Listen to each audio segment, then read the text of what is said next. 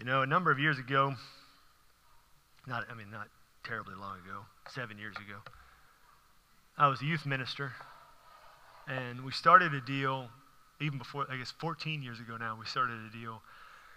Um, we called it D groups, where we would meet in homes on Sunday evenings, and uh, I'd teach a lesson. Typically, we would go verse by verse through different passages of Scripture. Um, we would do, I mean, we did Romans one time. We've done Revelation, which we've done here before. Actually, last spring we did Revelation. Um, and we do various things, but several times throughout the year with the kids, the students, youth, uh, we would do what we called question night.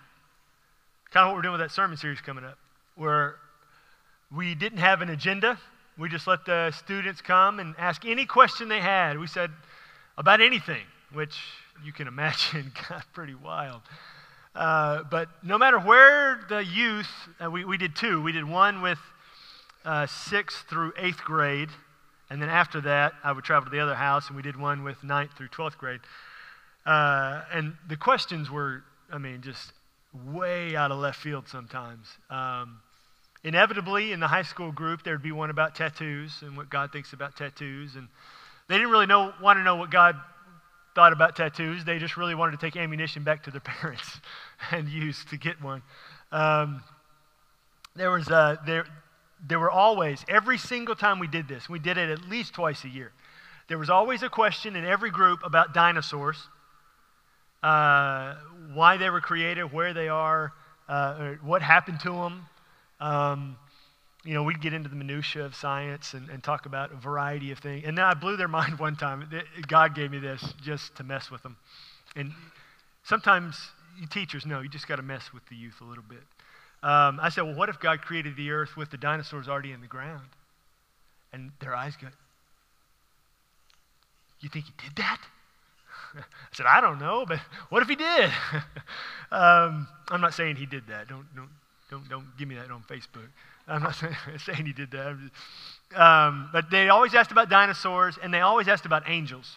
Those are two that they always asked every single time uh, about dinosaurs and angels. And the thing about these nights, these question nights, is nothing was off limits. They talked, they asked about creation. They would ask about predestination. They'd ask about verses of the Bible that were really hard to just understand or apply to your life. And the thing about hard things of the Bible, which, you know, what do you do with hard things of the Bible? There's, there's great church fathers who, who came across difficult things to understand or difficult things that they didn't want to apply to their lives, and they just tore the pages out of their Bibles because they didn't want to have to think about it. I don't think you can do that because it's not up to us what God puts in His Scripture. So, what do you do with hard parts of the Bible? Well, you, you go with them and you apply them to your life, even if they're hard, even if they're difficult, even if they fly in the face of culture. Even if they fly in the face of the way you were brought up. Because Scripture is all that matters. And that's something that Jesus digs at here. What do you do with the hard parts? He, he, he presents a difficult situation to some people, knowing that they're going to take it the wrong way. And he doesn't sugarcoat it, he doesn't water it down, he doesn't try to prep the people and make it easier to receive. He just lays it out and says, This is it. They can accept it or not. And that's where we are in John chapter 6. John chapter 6. It's on page 892 if you can use a Bible on the pew rack there. Um, it's also going to be on the screens, or if you're watching online, it's going to be on the screen right below me there. You can see it there. John chapter 6, where we've been for these last few weeks. You know, John, in this section of the book of John, Jesus had, the day before he, this teaching, he had fed the 5,000. He had taught all day long. At the end of the day, he did the miracle, fed the 5,000. Then he, just, he sent the disciples off across the lake, and he went up on the mountain to pray. A storm came up to the disciples in the middle of the night. Jesus came to them walking on the water. And then, as soon as he stepped in the boat, what John tells us, as soon as Jesus got in the boat, the boat was all of a sudden to the other side of the sea. And so they got there, they got out of the boat, and the crowd from the uh, uh, feeding the 5,000 miracle walked around to where they were and start asking him questions because they want more food. Jesus fed them the day before, they want more food today. They show up, and Jesus starts giving this, this teaching about kind of using food as an illustration. And he's been talking up until this point where we're going to be today. We're going to start down in verse 41. He's been telling them, he says, You want food that will, you know, you'll eat and you'll feel satisfied for a moment and then you'll be hungry in a few hours. He says, I'm going to give you some spiritual food that will last forever. And he tells them, they're, they're not picking it up at first. He, he ends up telling them, he says, I am that food. And what he says, actually, it's in verse 35, I believe. He says that coming and believing is what I'm saying. That if you come and eat and drink, that is the, that's what I'm talking about, is coming and believing is coming and eating and drinking. He says it's an analogy, it's a comparison here. It, it, it's uh, that eating and drinking is, what Jesus is saying, is coming and believing. Because they weren't picking up his verbiage. they thought he was still talking about physical food. And he says, No, I am the bread of life. You come and eat and drink. That's coming and believing in me. Okay? So that's what he tells them. But they're still not picking up on that. And so look at verse 41. This is what happens. It says, The Jews grumbled about him. They were complaining. It was a hard thing to receive. And even though he told them, Guys, I'm not talking about eating people, I'm talking about believing. They're not getting it. He's, and so they're grumbling, they're complaining. And, and this is a first century thing. We don't do that anymore here in 21st century American church, right? We don't grumble and complain anymore. That was back then. We're, we're, we're way beyond that now. And, uh, and so the people are grumbling about him, Jesus, because he said, I am the bread that came down from heaven. He said that God sent him so they would believe in him. And so they're having a hard time with this. Look at verse 42. So they said, Is not this Jesus, the son of Joseph, whose father and mother we know? How does he now say, I have come down from heaven? And so saying, We know his mother. And they assumed Joseph was his father because Jesus was raised in their house, even though God was his father. And saying, We know where he came from, we know everything about him. What does he mean he came from heaven? We, uh, they don't understand God's plan in, in sending Jesus is something beyond their comprehension. And so the people couldn't accept God's plan because they couldn't understand it. They couldn't understand it. And because they couldn't understand it, they, tried to rationally list the reasons that what Jesus was saying could not be God's plan. This can't be God's plan to him to come and us to believe in him because we know his mother. We, we know his father. He's from Nazareth, of all places. This cannot be God's plan because it makes no sense whatsoever to us. Again, that's a first century thing. We don't do that anymore. You know, say that can't be God's plan because it doesn't make any sense. You know, but the thing about it is, and I'm being, obviously, I'm joking. I mean, I do that all the time too. We say, I'm trying to wrap my head around what God's trying to do in this moment, and it doesn't make any sense. So, because it doesn't make any sense, it cannot be God's plan. And then I will make a list of the reasons it can't be God's plan when all along it's exactly what God had planned. You see, my understanding, though, is in no way a prerequisite for God's plan. God isn't waiting for me to understand what He's doing before He's going to do it. He's going to do it whether I understand it or not. And so Jesus is trying to explain this, to, and his incredible patience throughout this passage, it, blows my mind. Um, far more patient than I would have been. I mean, he says it over and over again to them about, I am the bread of life. Just believe in me, is what I'm saying. I'm not saying eat people, I'm saying believe. And he keeps using the language back and forth uh, of his illustration.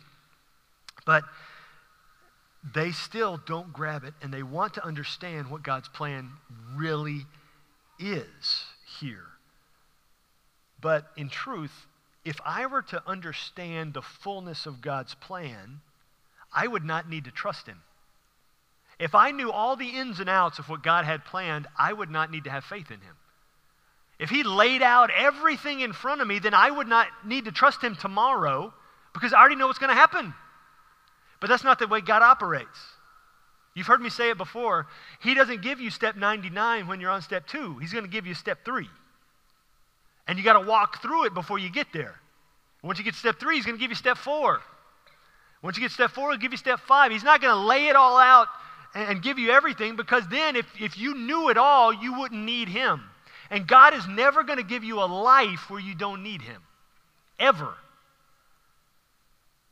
But in truth, don't we often, the way we pray doesn't reflect us wanting a life where we don't need Him?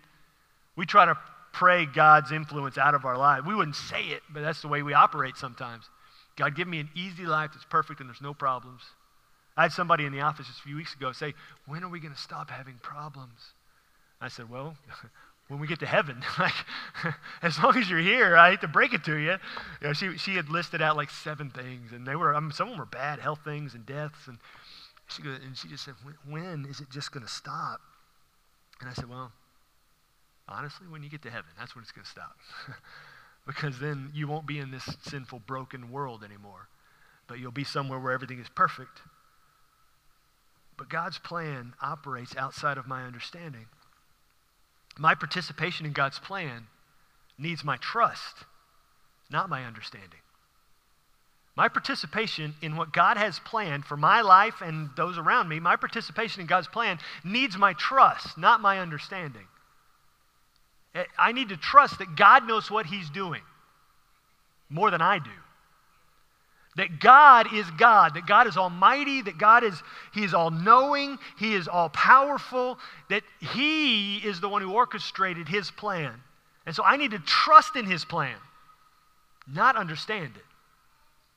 Because what happens there, if I understood the fullness of God's plan, then really God's plan would be limited to my own ability, to my own capacity to my own understanding or even my own imagination.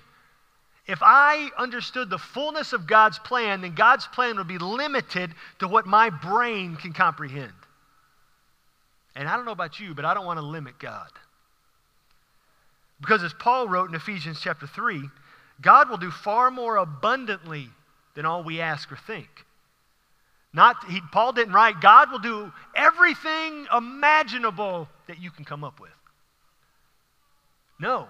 Because what if it, the rule was God will do everything that I can come up with, and you're far more imaginative, imaginative than I am? But if, I, if God's plan is limited to what I can come up with, then God's plan is severely limited to his creation. And God cannot be limited to what he created. God can only be limited by something that's greater than him. And there is nothing greater than God. There is nothing. And so God's plan will not be limited by my own understanding, even if I try to put those confines on it. You see, when I try to limit God's plan to my understanding, I'm conforming my understanding of God to my own likeness, rather than transforming my spirit to God's likeness. I'm trying to fit God into my understanding box and say, God, the only way that I'm going to follow your plan is if I completely understand every piece of it. And then I will participate in it. But that's not the way God operates. He doesn't need my understanding, He just needs my trust. Will I follow Him with the next step? Will I follow Him with the next step? Will I follow Him with what's coming?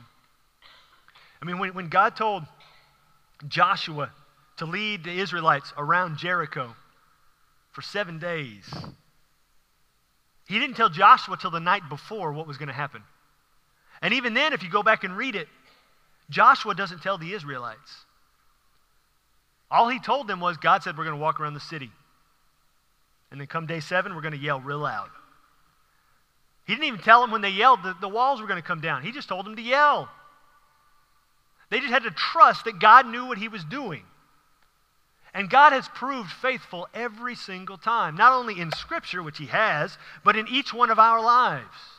And that's the fact that you're still here. He's proved faithful. And God will always be faithful, trustworthy, worthy of our trust. And so we should trust that He knows what He's doing.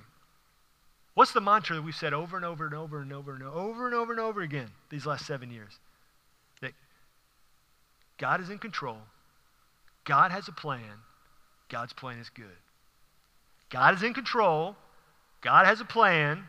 God's plan is good. I don't have to understand what his plan is, I just have to trust it. And these people that Jesus is talking to here in John chapter 6 can't quite wrap their head around what Jesus is giving them. They want to understand God's plan, and it's hard for them to do that. Look at verse 43. So they're grumbling. Jesus answered them Do not grumble among yourselves. No one can come to me unless the Father who sent me draws him, and I will raise him up on the last day. So Jesus says, Stop grumbling among yourselves. You're not going to believe this until it's time for you to believe, until you have the opportunity to believe. Which, it's interesting the words he uses here. Uh, he says, No one can come to me unless the Father who sent me draws him. Now, the reason those words are important is because, uh, in, in another message to some people in John chapter 12, Jesus said that I will draw all people to myself. Which is, he says in John 12, I will draw all people to myself. That's John 12, 32. I will draw all people to myself, which lines right up with something Paul wrote to Timothy. In 1 Timothy chapter 4, God, uh, uh, Paul wrote to Timothy and said, God wills all people to be saved and to come to the knowledge of the truth. And so, if that's God's plan, that everyone would come to believe, Jesus is laying it to these people. God wants you to believe. You just got to come and believe. Words he already said before we got to this section, back up in verse 35. You got to come and believe. Verse 45, Jesus said, It's written in the prophets, and they will all be taught by God. Everyone who has heard and learned from the Father comes to me. He's quoting from Isaiah 54. All, that they will all be taught by God. They will all be drawn by God. They will all uh, uh, have the opportunity to come into God's plan. Everyone who has heard and learned from the Father comes to me. That's the only way we can get to the Father is through Jesus. Verse 46. Not that anyone has seen the Father except he who is from God. He has seen the Father. Truly, truly, I say to you, whoever believes has eternal life. And I am the bread of life. Your fathers ate the manna in the wilderness, and they died. This is the bread that comes down from heaven, so that one may eat of it and not die. So he, he's, he's laying it out. He's already said it several times earlier in the passage. You come and believe, come and believe. And here's, he's saying again come and believe, and you will receive eternal life. When he said they your fathers, the, the Israelites, when they were wandering around in the wilderness and God provided manna every morning for them to come out and gather and eat. He said, God gave your ancestors food every single day.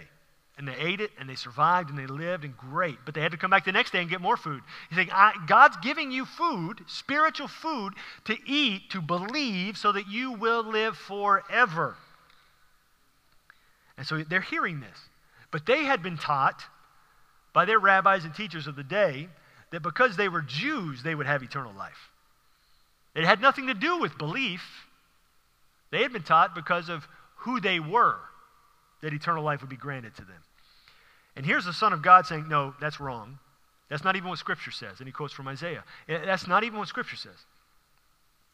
He says, You've been taught wrong. You come and believe, and you have eternal life. Verse 51 says, I am the living bread that came down from heaven. If anyone eats this bread, he will live forever. Now, remember, I told you already, back in verse 35, he said, eating the bread is believing in Jesus. And so here he's going back to his illustration. I am the living bread. If anyone eats of this bread, he will live forever. So if anyone believes, he will live forever. And the bread that I will give for the life of the world is my flesh. So if you believe, you will live forever. If you eat the bread, if you believe, you will live forever. Verse 52. Then the Jews disputed among themselves, saying, How can this man give us his flesh to eat? They still didn't get it. He's telling them again over and over and over and over and over and over and over.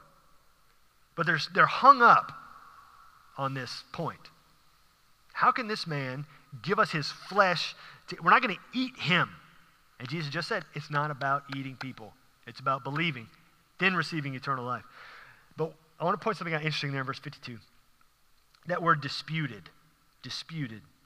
It means seriously intense and bitter conflict, almost to the point of physical fighting.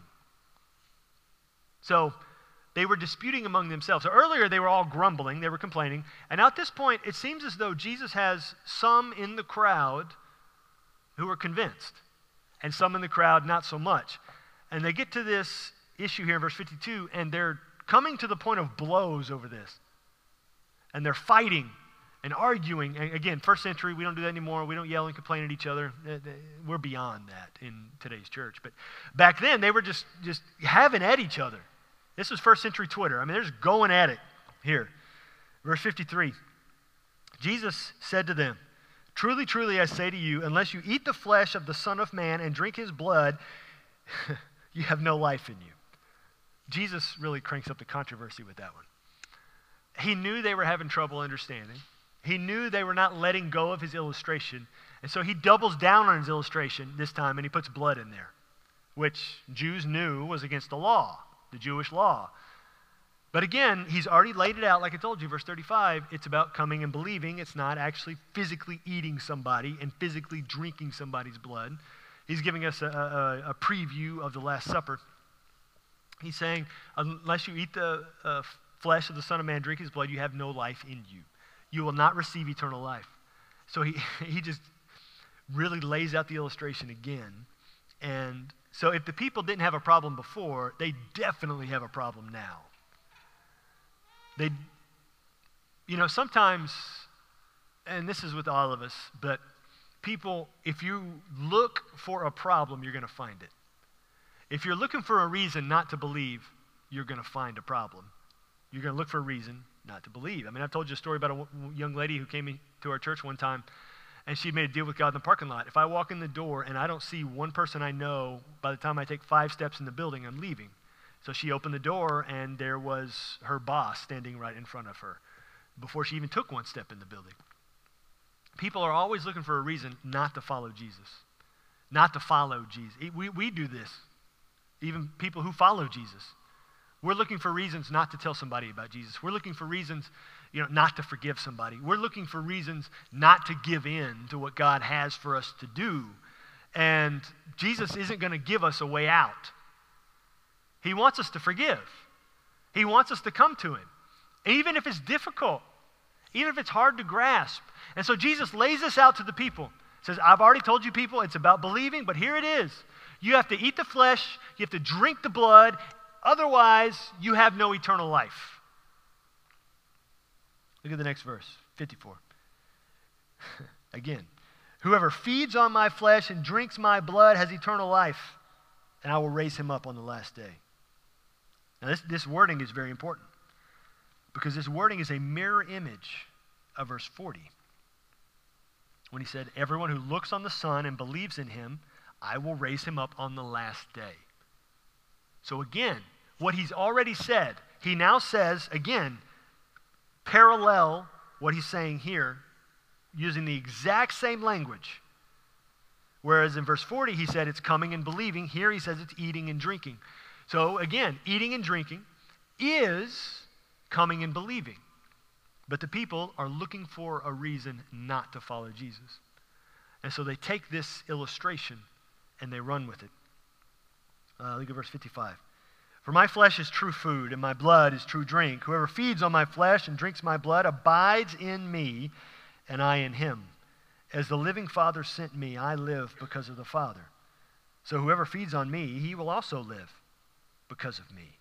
This is the bread that came down from heaven, not like the bread your fathers ate and died. Whoever feeds on this bread will live forever. Jesus said these things in the synagogue as he taught at Capernaum. So it wasn't just like out in the street or on the side of a mountain. He walked into church and taught this stuff. When many of his disciples heard it, many of his disciples, these weren't just random Jews. And he's not talking about the 12 disciples, the 12 apostles here. This is just other people who were following him. When many of his disciples, people who were following him, heard this, they said, This is a hard saying. Who can listen to it? This is a hard saying. This is a severe, this is something that's really demanding on our lives. That's what that word literally means, hard. This is a hard, demanding saying that will change our behavior. That's what that literally means. So even though they were looking for a reason not to believe, we can see in their description there, they did grasp what he was saying. That their behavior would have to change. How they were going, how they were living, how they were operating would have to change if they were to live according to this line of teaching. They'd listened to Jesus teach before. The day before, receiving the, the feeding of the 5,000. They had listened to teach, Jesus teach all day long, and they didn't have this discussion, this issue, this grumbling problem that they had. But now, as they get into the meat and potatoes of this, they're having great difficulty with it. What do you mean, Jesus? You want to change my life? What do you mean, Jesus? You want me to live according to what you're telling me to live? Jesus, this is a hard saying. This is difficult, Jesus. I just wanted you to feed me. I just wanted you to grant me eternal life and not have to deal with any of this other stuff, Jesus. I don't want to have to do with any of that. I don't want to have to live according to, I want to live according to me. I want to do what I want. I don't want to, you know, have to follow God, Jesus. Just give me a free pass and let me go on my way. And so they say, this is a hard saying. Who can listen to it? The thing is, though, many of us will hear Scripture read or we will read Scripture and we'll come to hard and difficult things. And sometimes we'll just pass right over them and not deal with them. And we'll go on to the next thing because that's, that's too hard to deal with. Jeez, that, that, you mean I gotta I gotta forgive that person who I don't want to forgive? You mean I gotta move on and offer grace to every single person?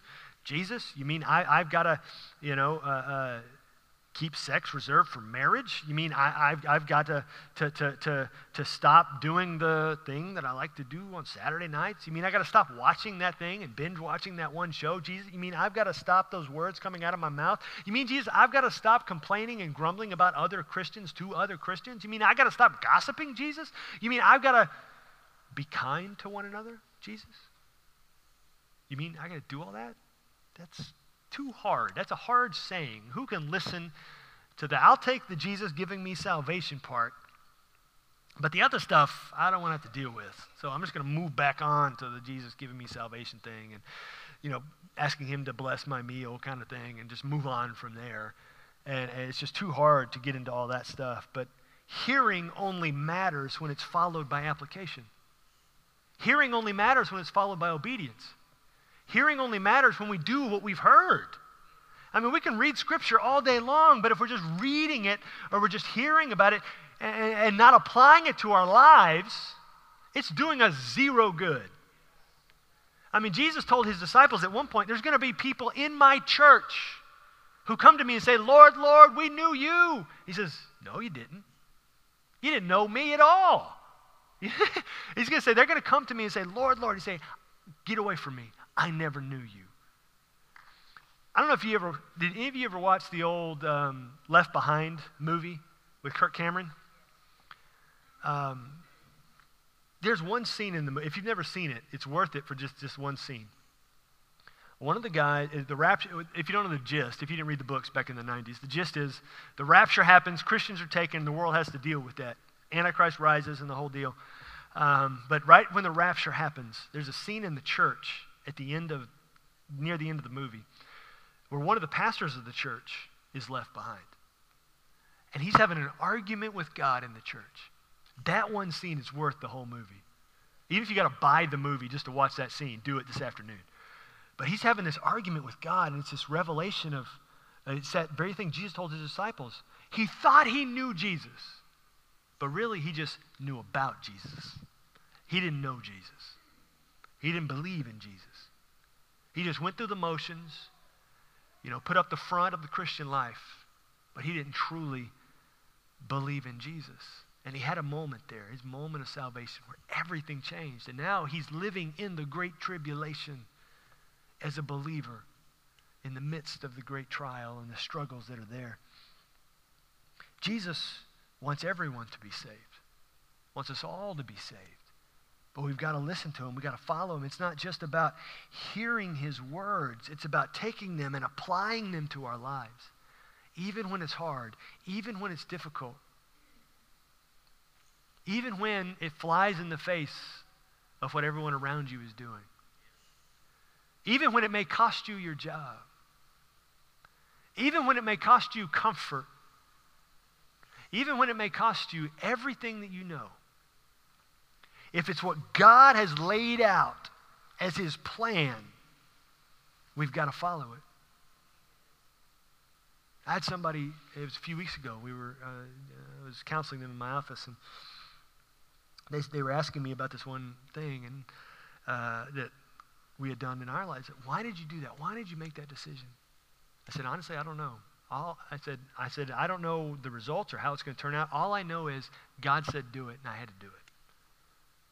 It, wa- it wasn't an option for me.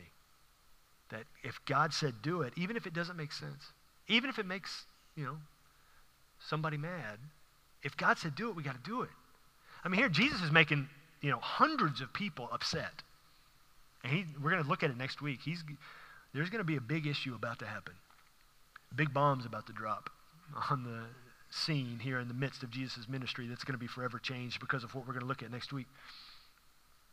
But if God said do it, you've got to do it because hearing and not doing is the opposite of what God has. That's ingesting all of this scripture and it doing nothing for you. You can read this scripture 500 times before you're dead. And if you don't apply one sentence of it to your life, it means nothing to you. It means nothing to you. You have to take it and use it and apply it. It would be like, you know, like I mentioned earlier, it's, it's my son uh, Liam's birthday today. And when it's your birthday in our house, you get to pick all the meals that day. So we ask you, okay, what do you want for breakfast? What do you want for lunch? Um, what do you want for dinner? So I told you he wants hamburgers for dinner. Um, and then he wanted some macaroni for lunch. Um, and so he's going to have some macaroni for lunch. We're trying to teach our, our kids that macaroni is a side dish and not the main dish. Um, it's a process. We're getting there. You parents know, know the pain. Um, but for breakfast, he wanted cinnamon rolls. So I made homemade cinnamon rolls yesterday with uh, uh, frosting and icing, and I've got one here.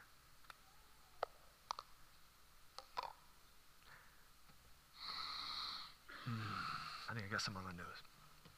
Man. If you could smell that, put it in the microphone. Can you smell it? Man, that smells good. You see, hearing and not doing what God has for you is like smelling a cinnamon roll and not eating it. It doesn't have any effect on your body whatsoever. It doesn't change anything about you. I can smell it all day long. It's not going to do anything to me. It may make me want it more. But it's not going to affect anything nutritionally for me. It doesn't mean anything. It can sit there until it gets moldy and gross and starts to stink. But if I don't take it and ingest it and eat it, it doesn't do anything for me. And that's God's word. We can have it in front of us all day long and we can read it all day long. But if we don't take it, or even using Jesus' own illustration, and eat it into our spiritual selves and, and, and apply it to our lives, it means nothing to us and does nothing for us. We've got to take it and use it and apply it, even the hard stuff. Think about this. I'm going to shut that because I'm going to eat that sucker here in just a minute. Man, that smells good. Don't mean to toot my own horn, but it smells good. If you think about Scripture, who in all of Scripture do you think would have had the hardest time obeying Jesus? I think it would have been his brothers. What if Jesus came to you, or God came to you and said, Hey, your sibling is the Savior of the world? Would you have a hard time, you know, buying that? Think about your sibling. yep. we got somebody honest. Yep, we'd have a hard time believing that. I know my sisters, they're going to they're going to listen to this later. Y'all would have no hard difficulty believing that, I'm sure. they're not here. They could tell you all kinds of stories, but they would have a hard time believing that. And we see in the life of Jesus, his own siblings did not believe while he was walking on this earth until he rose from the dead. And one of them, James, went on to become the pastor of the Christian church in Jerusalem. Even when great persecution broke out and people's doors are getting knocked in, James, Jesus' brother, is out there in the street telling people about how his brother was the Savior of the world because he believed so intensely about that fact. And look what James wrote in James chapter 1 verse 22. Be doers of the word, not hearers only, deceiving yourselves. Which is, leave that verse up there a second. Be doers of the word, not hearers only, deceiving yourselves. That, word, that phrase, deceiving yourselves, I don't know about you guys, but it really doesn't seem to match the first part. Doers of the word and not hearers only. They're, you know, if you're thinking, okay, they should put a period there. I mean, it's the end of the sentence. Deceiving yourself seems like a different thought. But that word deceiving literally means to deceive by arguments or false reasons. To deceive by arguments or false reasons. You see, to be a hearer of the word and not a doer, we come up with reasons and excuses and uh, uh, uh, problems we see in how we cannot do what He wants us to do and how He wants us to live. Now, doing and, and living according to what God desires us to do is not necessary for salvation. Don't get me wrong. Don't, don't mishear me now. But once we have believed in Jesus, our life begins to change. And, and what we desire begins to change. And we want to follow after Jesus because his plan is best. His plan is good.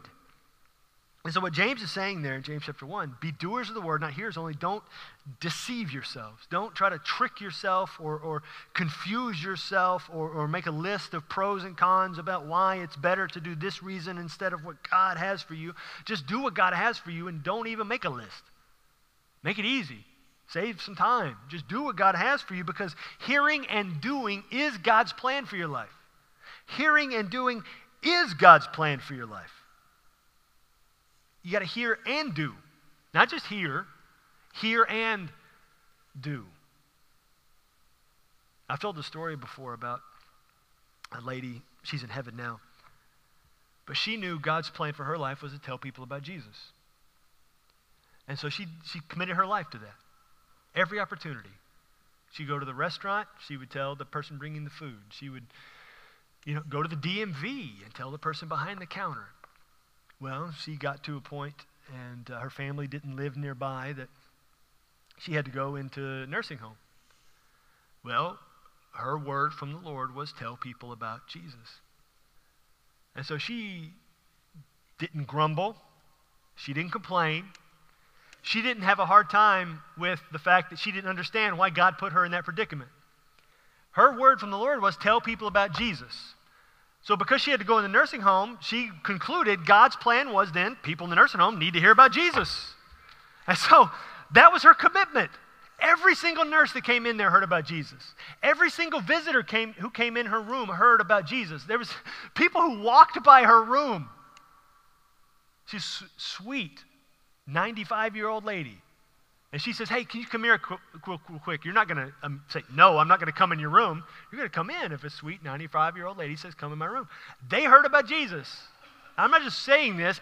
I, when I would go and visit, I watched it happen. The first time I went and visited her seven years ago, before she knew I was the pastor of the church, she told me about Jesus.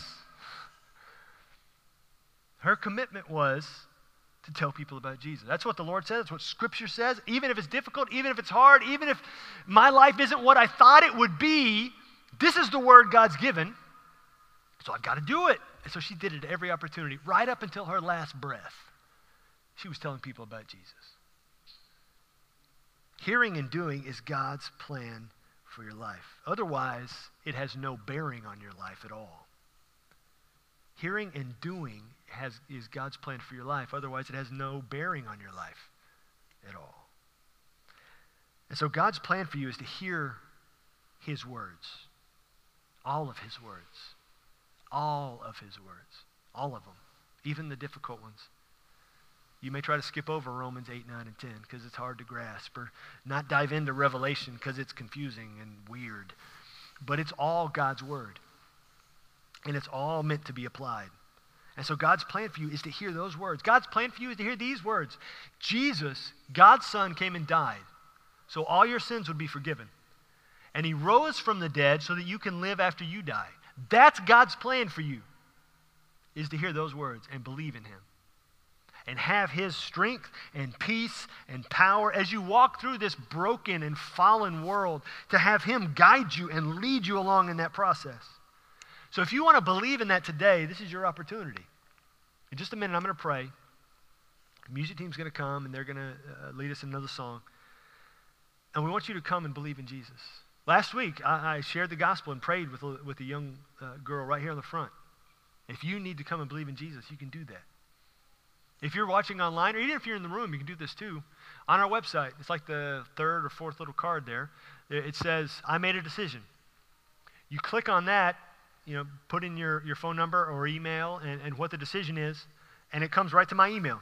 As soon as you click submit, it comes right to my email, right here on my phone. And I will call you this afternoon. And we'll celebrate and we'll talk about that and what God has for you next, what the next step is for you in that process. So come and believe today. That's God's plan for you. And so you have to ask yourself the question, looking at what Jesus is saying here Do you hear what God is saying to you today? Do you hear what God is saying? There's somebody in the room who God said something to yesterday, and you've been arguing with them about it since. Stop arguing with God. Stop arguing with God. Do it. Just do it. Follow the Lord and see what happens. Even step of faith, whatever it is. Follow the Lord now. Do you hear what God is saying to you? Even if it's hard, like they're saying, it's a hard saying. Who can listen to this? Do you hear what he's saying, even when it's hard, even when it's difficult? Will you take that step of faith? Will you walk that road that he has for you here and now?